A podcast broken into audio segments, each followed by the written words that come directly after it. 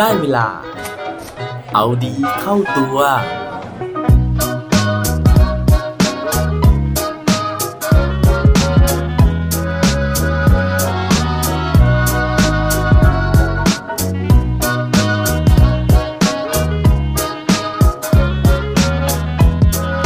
วันนี้คุณปรับตัวหรือยังครับ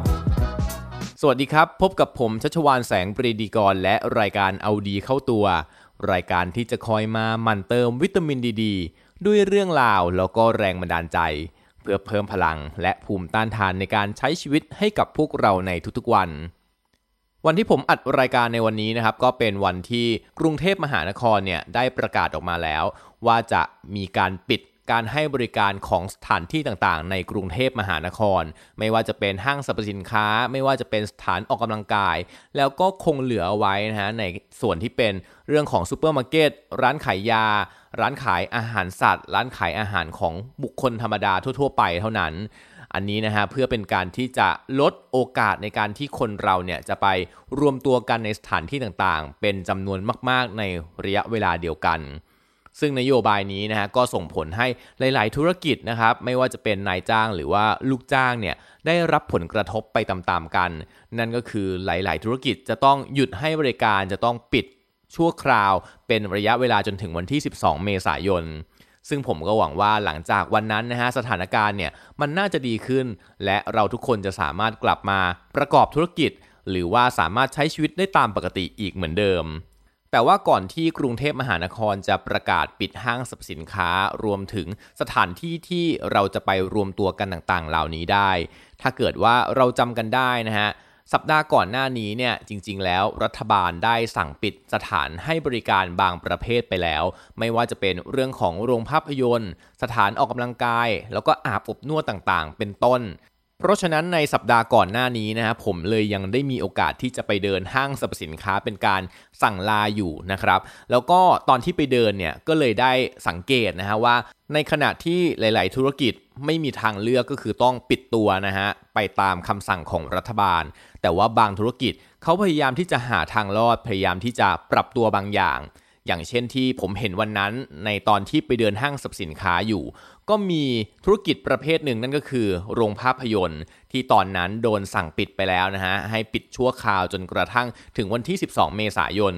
เขาก็เลือกที่จะหาทางรอดเพื่อช่วยเหลือธุรกิจของตัวเอง แล้วก็ช่วยเหลือพนักงาน โดยการที่จากปกติที่เขาจะต้องขายตั๋วภาพยนตร์ เขาก็ตัดสินใจเอาโต๊ะลงมาตั้งอยู่บริเวณซูเปอร์มาร์เก็ตแล้วก็เปลี่ยนมาขายป๊อปคอร์นแทน วันนั้นนะฮะป๊อปคอร์นหลากรสนะฮะไม่ว่าจะเป็นรสชีสนะครับรสบาร์บีคิวรสหวานแล้วก็รสเค็ม ก็ถูกเอามาบรรจุนะฮะใส่พวกภาชนะที่เป็นกระบอกต่างๆนะครับแล้วก็เชิญชวนให้คนเนี่ยชิมแล้วก็ซื้อกลับไปที่บ้าน พอได้เห็นเรื่องราวของโรงภาพยนตร์แห่งนี้นะฮะผมก็ ไปนึกถึงเรื่องราวการสู้นะฮะการพยายามที่จะปรับตัวของธุรกิจอีกประเภทหนึ่ง นั่นก็คือธนาคาร ซึ่งเป็นเรื่องราวที่ผมไปอ่านเจอมาในเว็บไซต์ marumula.com แล้วก็เขียนโดยคุณวินเวทิต เรื่องราวของธนาคารที่เขาเล่าให้ฟังนะฮะเป็นธนาคารที่อยู่ที่ประเทศญี่ปุ่นซึ่งประเทศญี่ปุ่นเนี่ยเป็นที่รู้กันดีอยู่แล้วนะฮะว่าในช่วงหลังๆเนี่ยเศรษฐกิจค่อนข้างจะเติบโตอย่างช้ามากๆ ซึ่งทั้งหมดมันเกิดจากหลากหลายปัญหา ถ้าเกิดว่าพูดถึงตัวของประเทศญี่ปุ่นเอง เราเริ่มรู้กันมาแล้วนะฮะว่าประเทศญี่ปุ่นเนี่ยเขาเริ่มที่จะก้าวเข้าสู่สังคมของผู้สูงอายุ เพราะฉะนั้นพลังในการขับเคลื่อนเศรษฐกิจเนี่ยมันก็น้อยลง ทีนี้ถ้ามองไปปัจจัยภายนอก อย่างที่เราก็พบอยู่เหมือนกัน ก็คือว่าเศรษฐกิจโลกเนี่ยมันก็มีความผันผวนค่อนข้างจะสูง ไม่ว่าจะเป็นเรื่องของสงครามการค้า เรื่องของความขัดแย้งที่เป็นสงครามจริงๆนะฮะไม่ว่าจะอเมริกากับจีน หรือว่าตัวประเทศญี่ปุ่นเองเนี่ยก็เริ่มไปทะเลาะกับประเทศเกาหลี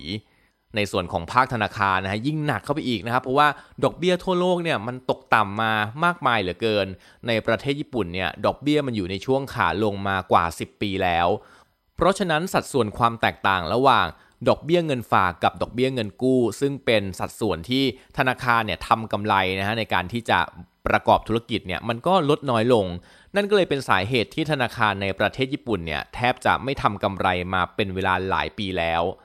และเหตุผลเหล่านี้เองนะฮะที่หลาย ๆ ธนาคารเนี่ยเลือกที่จะใช้ในการที่จะตอบคำถามต่อผู้ถือหุ้น หรือว่ากับสื่อมวลชน เวลาที่มันมีคำถามเข้ามาว่า เอ๊ะทำไมผลประกอบการของธนาคารเนี่ยถึงไม่ดีเอาซะเลย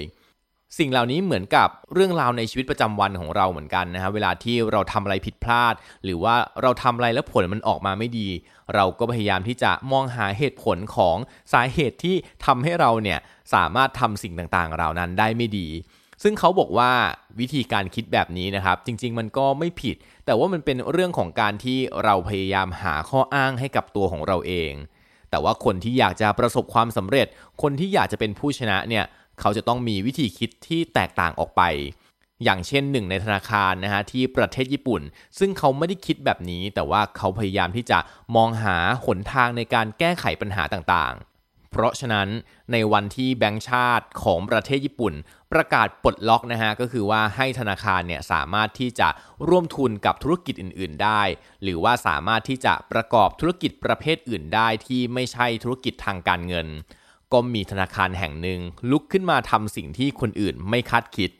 ลองคิดดูไหมฮะว่า ถ้าเกิดว่าสิ่งนี้นะครับเกิดขึ้นที่เมืองไทยบ้าง ธนาคารเนี่ยจะสามารถเป็นอะไรให้กับเราได้บ้าง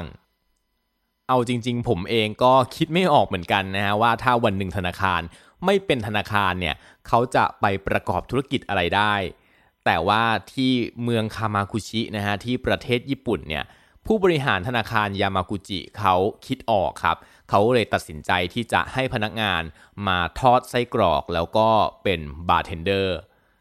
อ่าไม่ใช่อย่างที่คิดนะฮะหลายคนอาจจะคิดว่าเขาก็ทอดไส้กรอกแล้วก็ชงเครื่องดื่มนะครับมาเสิร์ฟให้กับลูกค้าที่อยู่ในธนาคาร แต่ว่าจริง ๆ แล้วเขาไม่ได้ให้ลูกค้าที่อยู่ในธนาคาร แต่เขาตัดสินใจที่จะเปิดธนาคารเนี่ยให้กลายเป็นบาร์แนวสเปน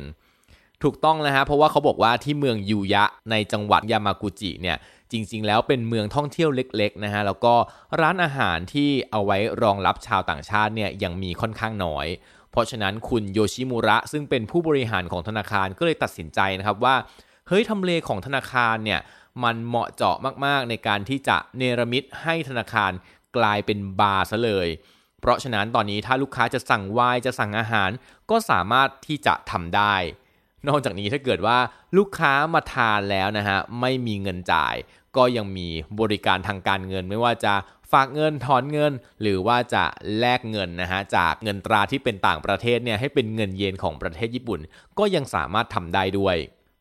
ซึ่งพอเห็นธนาคารเริ่มมาเอาดีในเรื่องของการทำบาร์ทำร้านอาหารนะครับ มันก็เริ่มมีคำถามเข้าไปที่ผู้บริหารอย่างคุณโยชิมุระนะฮะว่า เอหรือว่าแบงค์เนี่ยจะถอนตัวจากการทำธนาคารและ แต่ว่าจะมาเอาดีในเรื่องของธุรกิจอาหารหรือเปล่า คุณโยชิมุระก็ตอบไปนะฮะว่าจริง ๆ แล้วการทำร้านอาหารเนี่ยมันเป็นหนึ่งในนโยบายในการที่เขาเนี่ยอยากจะเข้าใจพื้นที่หรือว่าชุมชนที่ธนาคารเนี่ยตั้งอยู่ เพราะการที่ทำร้านอาหารนะฮะก็จะทำให้ธนาคารได้ใกล้ชิดกับประชาชน สุดท้ายแล้วเนี่ยก็จะเข้าใจว่าจริง ๆ แล้วคนในท้องถิ่นเนี่ยอยากจะได้อะไร เช่นเขายกตัวอย่างนะฮะว่าวันหนึ่งเนี่ยธนาคารอาจจะไปร่วมทุนกับชาวบ้าน ในการทำฟาร์มหอยเม่นก็ได้ เมื่อเขารู้ความต้องการของท้องถิ่นหรืออาจจะไปปล่อยสินเชื่อนะฮะแล้วก็ไปร่วมทุนกับโรงงานแปรรูปอาหารในอนาคตก็เป็นไปได้ นั่นก็เป็นหนึ่งในวิธีคิดของคุณโยชิมุระแล้วก็ธนาคาร